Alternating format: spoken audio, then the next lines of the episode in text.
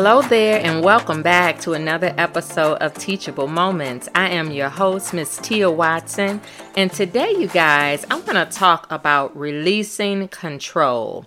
So, recently, I um I thought back to earlier this year when I celebrated my birthday at home with a, a group of my closest family and friends. I really wanted this intimate setting with a lot of great food and maybe some games and of course some music. And so I remember my guests all brought me lots of beautiful gifts and I remember just being so overwhelmed with joy this um this past year. And so weeks earlier, my mom, she come to me and she asked me, she said, Tia, what do you want for your birthday? And, you know, unlike most of the years where I usually say, I don't want anything, don't buy me anything, I kind of felt like she really wanted to go out and do something different this year and get something nice for me. So I told her that I did want a nice set of dishware um, for my kitchen because I'd had some, but it was kind of mismatch. And I just told her, I said, I, I really would like a nice dishware set. And so I remember she was kind of excited to go out. And months earlier, I'd been on a hunt for this yellow dishware set to match my living room pillows, but I just couldn't find them.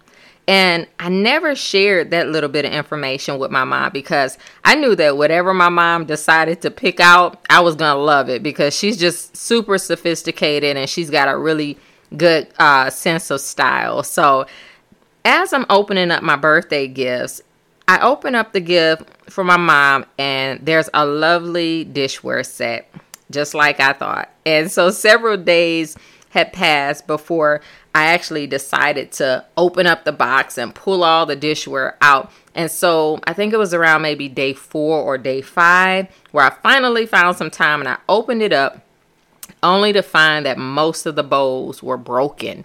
Okay.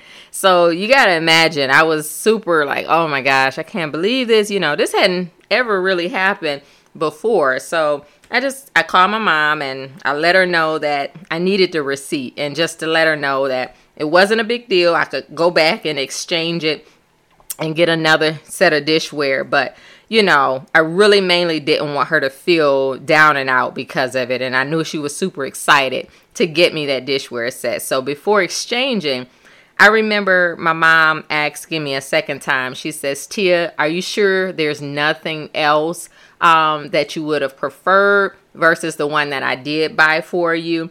And so I remember I just came clean and I said, you know, mom, if the plates were just a little bit larger, that that would be cool. That would be good. And so I remember my mom being really grateful that I was honest with her because now she can go out and get me something that I really, really wanted and I could be happy with my gift.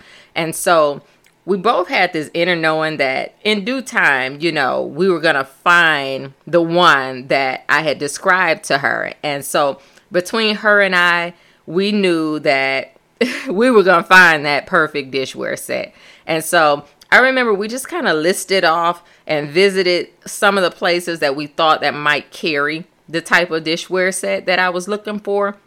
And we just made a point to just be more attentive when we go out. You know, whenever we entered those spaces or those places, we were going to be more attentive for it to jump out at us. And I remember I was just patient. You know, it wasn't that I needed the dishware set right then and there because I already had some. It's just this would have been more of an upgrade. So I knew that if I just gave it some time, everything was going to work out like it always does. And so in the meantime, I made sure that I was grateful with what I already had. I continued to use what I had and as though it was the best and and that was just what it uh, was. And that's how we have to do things. We have to stay grateful along the way of going after whatever it is that we um, are desiring.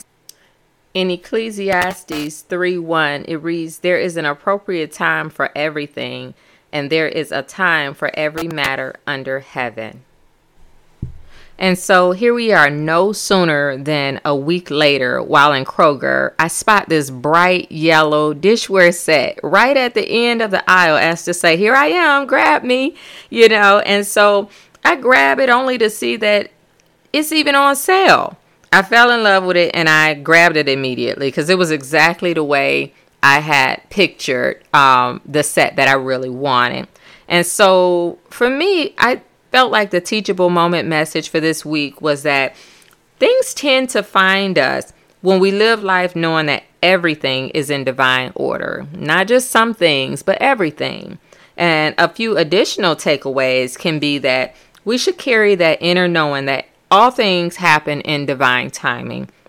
And the second is to, like how my mom and I did, identify those places and those spaces where what you want actually exists. And when you do that, then go there. Go there. The next one is be patient. Be patient in the knowing that what you're looking for will find you in due time. Okay? The next one is to pay attention to your surroundings. Don't just go to places without being intentional and not being attentive to whatever it is that you're looking to find.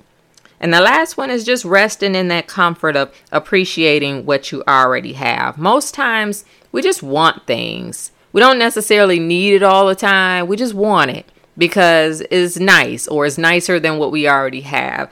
But I've learned that when we are operating from a space of appreciation, things tend to find us much quicker than when we're operating from a place of desperation and a feeling of neediness. Okay.